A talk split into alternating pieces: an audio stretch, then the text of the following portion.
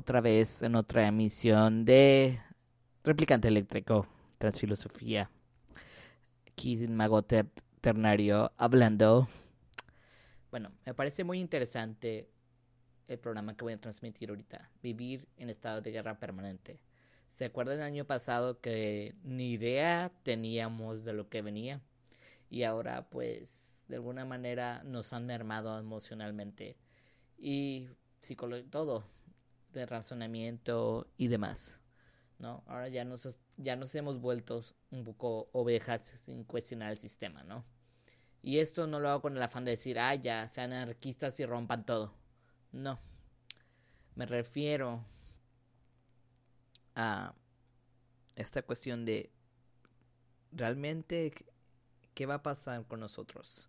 Y por eso les traje un artículo de Byung Chang Han, que él es el surcoreano alemán filósofo que está ahorita actualmente y me pareció muy interesante traerlo aquí porque sí estamos viviendo en un estado de guerra permanente. Si lo repito muchas veces es por el artículo y lo estaba leyendo del, celular, así que pues no hay problema en eso, ¿no? Estado de guerra permanente, estado de guerra permanente, porque de alguna manera ha sido el mantra del 2020. ¿Quién está contagiado, quién no de este bicho, ¿vale? Entonces los dejo con el audio. Intervención musical la tenemos con Sandria, Save My Life, Blood in My Hands y Valentine. O no sé cómo. Hoy, después, en Triángulo Iniciático vamos a tener épica. ¿Ok? Ya con el tema ahora sí más sensible. Más catarsis. Más de, quitándole más la formalidad. Bueno, los dejo con el audio. Y cárgate. Ahí está.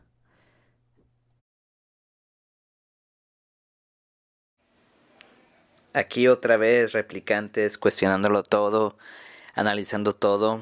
Esto es Transfilosofía Replicante Eléctrico. Mago Ternario hablando. Y el día de hoy vamos a, leer a Byung-Chun Han. Viviremos en un estado de guerra permanente. Ahora con el coronavirus, pues toda la gente, la que se cuida, porque hay una que sí le vale madre este pues está la expectativa, está en un modo de supervivencia si están contagiados o no y trataremos ese tema el día de hoy en este artículo que ya la leí pero me pareció interesante compartírselos a ustedes. Y bueno ah, también va a haber pausas musicales para que no se me aburran y esto obvio se irá a un video bueno dice el filósofo coreano Byung-Chun Han Supervivencia, sacrificio del placer y pérdida del sentido de la buena vida. Así es el mundo que vaticina Byung Chong Han después de la pandemia. Sobrevivir se convertirá en algo absoluto, como si estuviéramos en un estado de guerra permanente, afirma en una entrevista con F, con F el pensador coreano. Supervivencia, sacrificio del placer y pérdida del sentido de la buena vida. Así es el mundo que vaticina el filósofo coreano Byung-Chun Han después de la pandemia. bueno, ya lo volvíamos a repetir, pero pues sí, así es como lo vaticina. Dice, nació en Seúl en 1959. Han estudió filosofía, literatura y teología en Alemania, donde reside, y ahora es una de las mentes más innovadoras de la crítica social actual. Según describe en una entrevista para F, nuestra vida está impregnada de hipertransparencia, hiperconsumismo, de un exceso de información y de la positividad que conduce de forma inevitable a la sociedad del cansancio. El pensador corano, global y viral en su fondo y forma, expresa preocupación porque el coronavirus imponga regímenes de vigilancia y cuarentenas biopolíticas, pérdida de libertad, fin del buen vivir o una falta de humanidad generada por la histeria del y el medio colectivo. La muerte no es democrática, advierte este pensador. Ya le había dicho en el, uno de los programas que Peter Sisek dijo lo mismo, que los ricos podrán irse a sus islas privadas y mientras los pobres tendremos que aprender a lidiar con el virus. Bueno, la muerte no es democrática, advierte el pensador. El bicho ha dejado latentes las diferencias sociales, así como el principio de la globalización es maximizar las, ganancias y que el capital es enemigo del ser humano. A su juicio, esto ha costado muchas vidas en Europa y Estados Unidos en plena pandemia. Byung-Chul Han, que publicará en las próximas semanas en español su último libro La desaparición de los rituales, ya está para, pues ahí está publicado también, ya está publicado. El libro este, pues ya, ya lo descargué pues, para leerlo. Después también como la sociedad del cansancio, se lo recomiendo mucho este autor. A mí me gusta, puede haber muchos que no, pero a mí, a mí lo particular a mí me gusta. Entonces es importante pues analizarlo.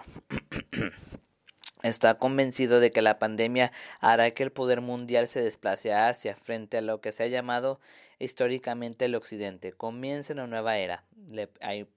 Es una entrevista, yo voy a ver pregunta, respuesta y así, ¿no? Pregunta. El bicho ha democratizado la vulnerabilidad humana, ahora somos más fáciles. Respuesta.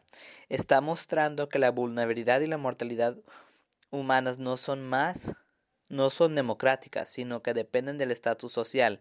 La muerte no es democrática, el bicho no ha cambiado nada al respecto. La muerte nunca ha sido democrática. La pandemia en particular pone de relieve los problemas sociales, los fallos y las diferencias de cada sociedad. Piense, por ejemplo, en Estados Unidos. Por el bicho están muriendo sobre todo afroamericanos. La situación es, similar en Francia. Como consecuencia del confinamiento y los trenes suburbanos que conectan París con los suburbios que están abarrotados con el, bicho enferman y mueren los trabajadores pobres. Ok, aquí básicamente está diciendo quién muere.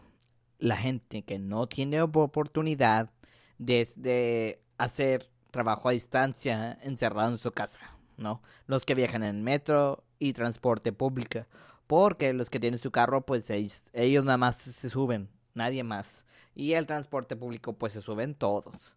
Así que ahí sí hay una gran diferencia. Bueno, ya dejando eso, vamos a poner a Sandria, primera intervención musical aquí en Ciencia Arcana.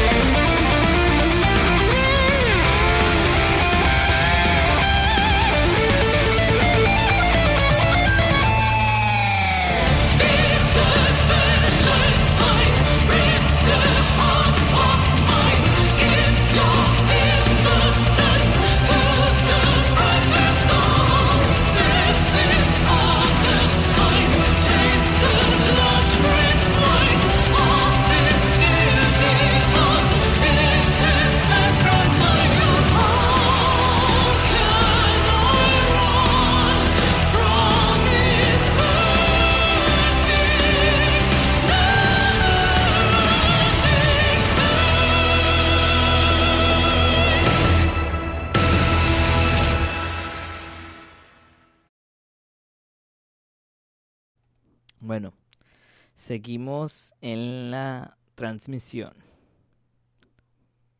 De origen inmigrante, en las zonas periféricas de las grandes ciudades tienen que trabajar. El teletrabajo no se le permite no se le pueden permitir los cuidadores, los trabajadores de fábricas, los que limpian los que limpian, las vendedoras o los que recogen la basura. Los ricos, por su parte, se mudan a casas de campo. el bicho, bueno, la pandemia no es solo un problema médico, sino social. Una razón por la que no han muerto tantas personas en Alemania es porque no hay problemas sociales tan graves como en otros países europeos y en Estados Unidos. Además, el sistema sanitario es mucho mejor en Alemania que en Estados Unidos, Francia, Inglaterra o Italia. Aún así, en Alemania el bicho resalta las diferencias sociales. También mueren antes aquellos socialmente débiles. En los autobuses, en los autobuses y metros abarrotados viajan las personas con menos recursos que se pueden permitir un vehículo propio. El bicho muestra que vivimos en una sociedad de dos clases. Pregunta. ¿Vamos a caer más fácilmente en manos de autoritarismos y populismos? ¿Somos más manipulables? Respuesta.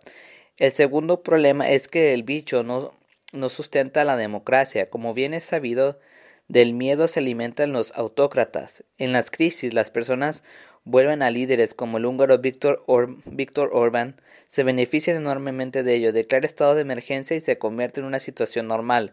Ese es el fin de la democracia. Pregunta. La libertad versus seguridad. ¿Cuál es cuál va a ser el precio que vamos a pagar por el control de la pandemia? Respuesta. Con la pandemia nos dirigimos a un régimen de vigilancia biopolítica. No solo nuestras comunicaciones, sino incluso nuestro cuerpo, nuestro estado de salud se convierten en objetos de vigilancia. Según Naomi Klein, el shock es un momento favorable para la instalación de un nuevo sistema de reglas. El choque pandémico hará que la biopolítica digital se consolide a nivel mundial, que su control y su sistema de vigilancia se apodere de nuestro cuerpo, dará lugar a una sociedad disciplinaria biopolítica en la que también se monetizará constantemente nuestro estado de salud. Occidente se verá obligado a abandonar sus principios de libertades y luego está la amenaza de una sociedad en cuarentena biopolítica, en la que Occidente quedará limitada permanentemente nuestra libertad. Pregunta, ¿qué consecuencias van a tener el miedo y la incertidumbre en la vida de las personas? El virus es un espejo, muestra en qué sociedad vivimos. Y vivimos en una sociedad de supervivencia que se basa en última instancia en el miedo a la muerte. Ahora Bueno, aquí está hablando principalmente pues que van a morir, ¿no? La gente pobre, los gobiernos autoritarios. Este este no sé si sea ministro o algo así de Hungría em, eliminó los derechos de las personas LGTB más.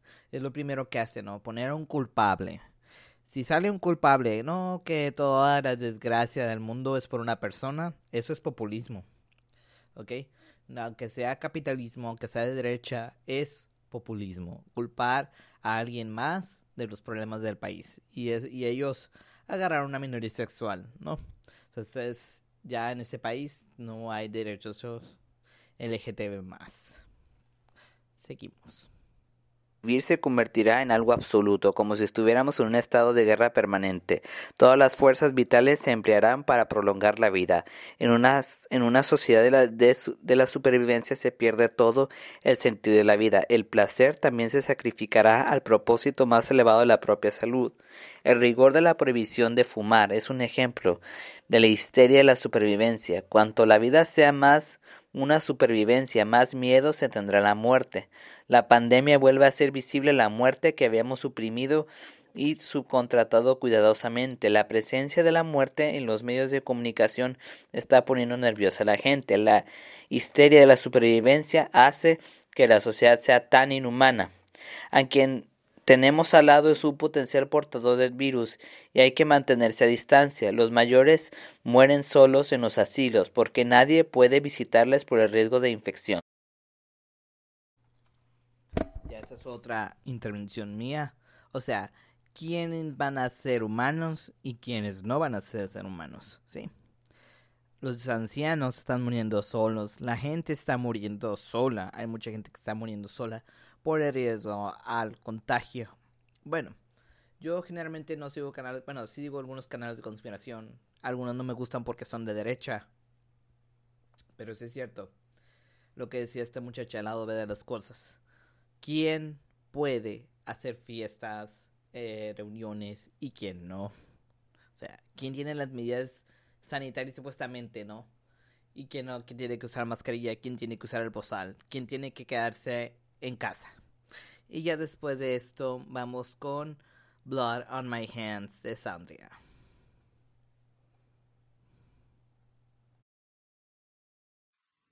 Sí.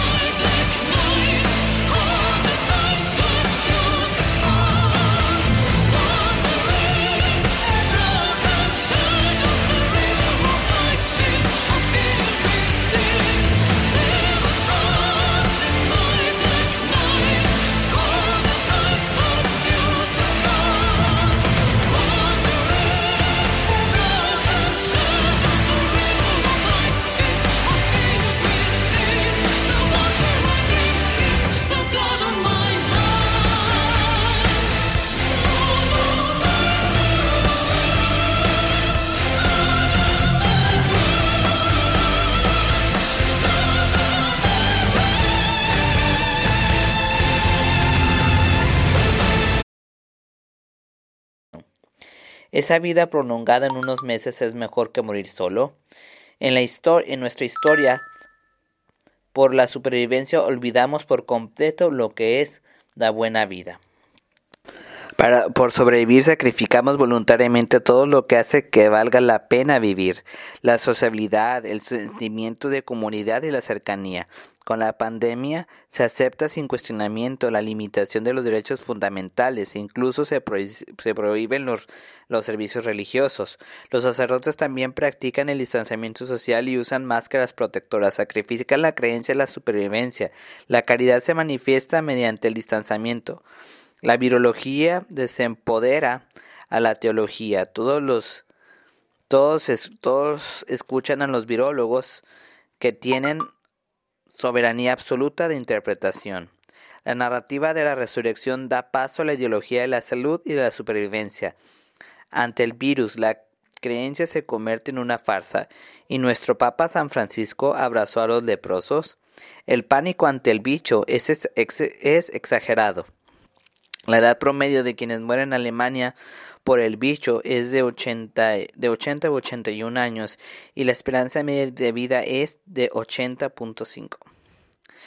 Lo que muestra lo que nuestra, muestra nuestra reacción de pánico ante el virus es algo que anda mal en nuestra sociedad. Bueno, él está hablando aquí de la sociedad alemana, europea, no, no está hablando de México, que en México pues o sea, en los países tercermundistas, pues sí, no va a haber mucho que hacer porque hay aglomeraciones, hay bien, no todos tienen carro, la mayoría de la gente no tiene carro propio, viajan en, viajan en metro, en camión, entonces pues es otro, otro cantar, la infraestructura de salud es pésima, en fin. Bueno, pregunta. En la era post-coronavirus, ¿nuestra sociedad será más respetuosa con la naturaleza, más justa o nos hará más egoístas e individualistas? Hay respuesta. Hay un cuento que es Simbad el marino. En un viaje, Simbad y su compañero llegan a una pequeña isla que parece un jardín paradisíaco. Se dan un festín, disfrutan comiendo, encienden un fuego y celebran. Y de repente, la isla se tambalea, los árboles se caen. La isla en realidad era en realidad el lomo de un pez gigante que había estado inmóvil durante tanto tiempo que había acumulado arena encima y habían crecido árboles sobre de él. El calor del fuego en su lomo es lo que saca al pez gigante de su sueño. Se zambulle en las profundidades y Simba es arrojado al mar. Este cuento es una parábola que el hombre tiene una ceguera fundamental y ni siquiera es capaz de reconocer sobre qué está de, está de pie. Así contribuye a su propia caída.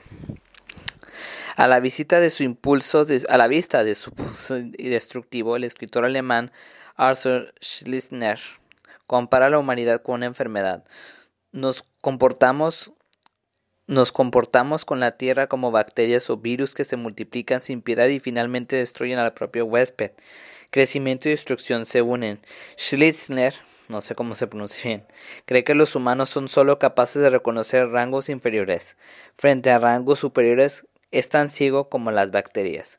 La historia de la humanidad es una lucha eterna contra lo divino que resulta destruido necesariamente por lo humano. La pandemia es el resultado de la crueldad humana.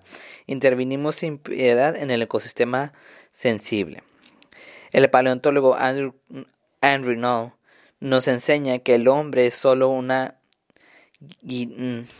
guindada, guinda guinda de pastel en la de la evolución. El pastel real está formado por bacterias y virus que siempre han estado amenazando por romper la superficie frágil y amenazan así como con reconquistarlo. Simba del marino es la metáfora de la ignorancia humana. El hombre cree que está a salvo, mientras que en cuestión de tiempo sucumbe del abismo por acción de las fuerzas elementales. La violencia que practica contra la naturaleza se la devuelve esta con fuerza mayor. Esta es la dialéctica del antropoceno.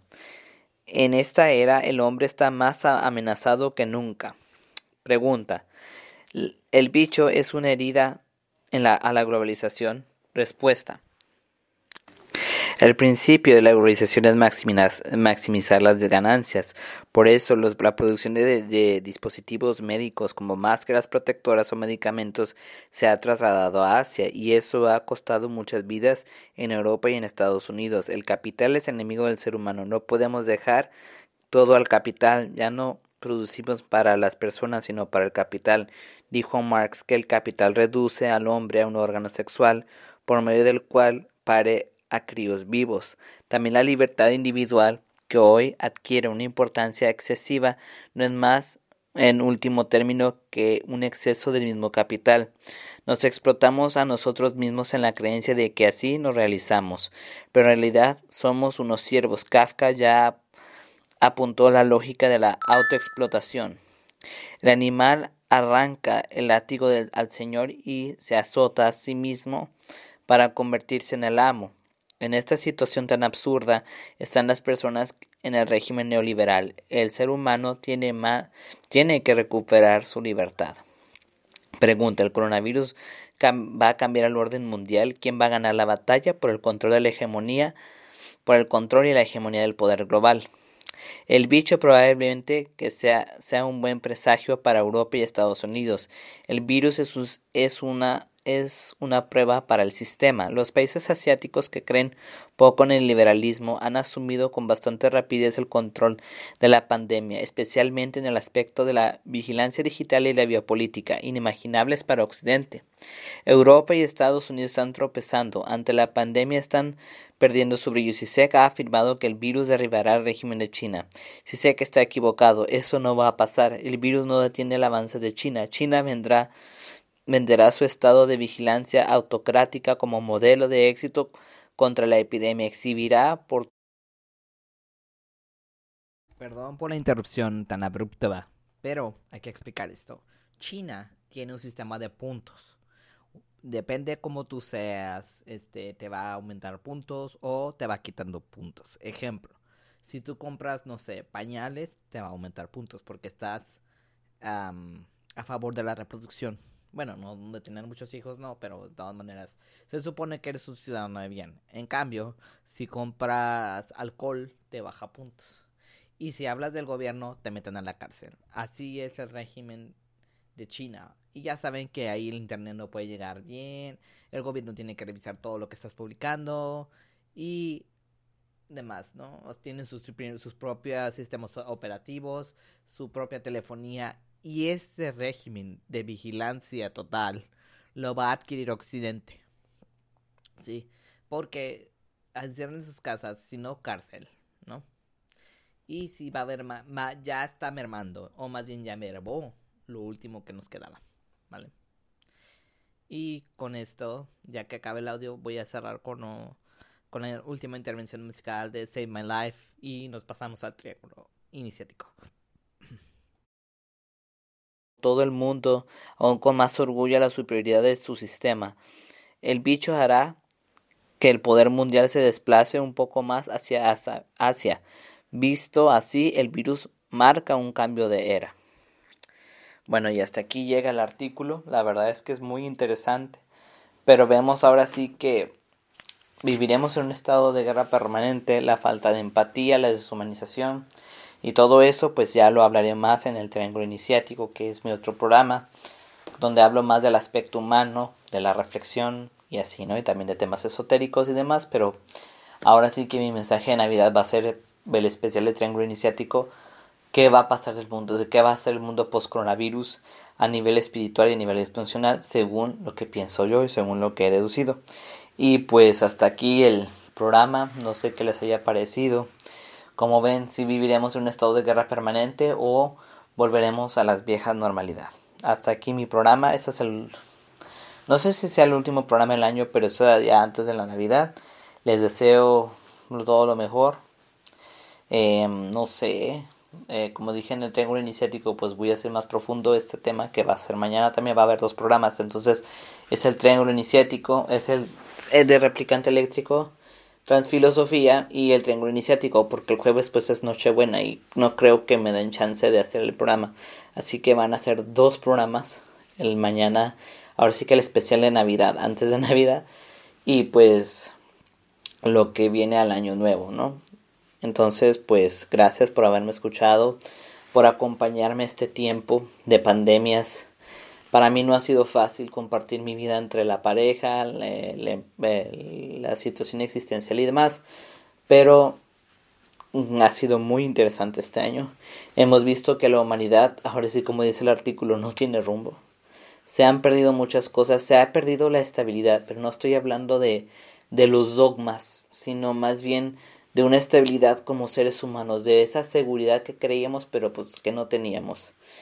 Y así los dejo con esta pequeña reflexión. Volveremos entonces con el triángulo iniciático, con mis reflexiones para la época post pandemia, después de la vacunación que sigue, quiénes serán los privilegios, quiénes seguirán haciendo, qué es lo que va a pasar y cómo va a ser la nueva estructura del mundo.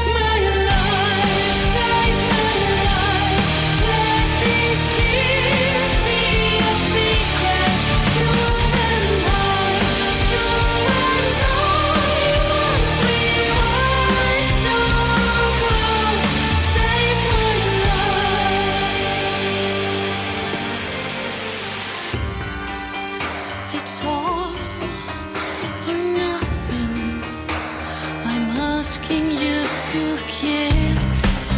Let's live.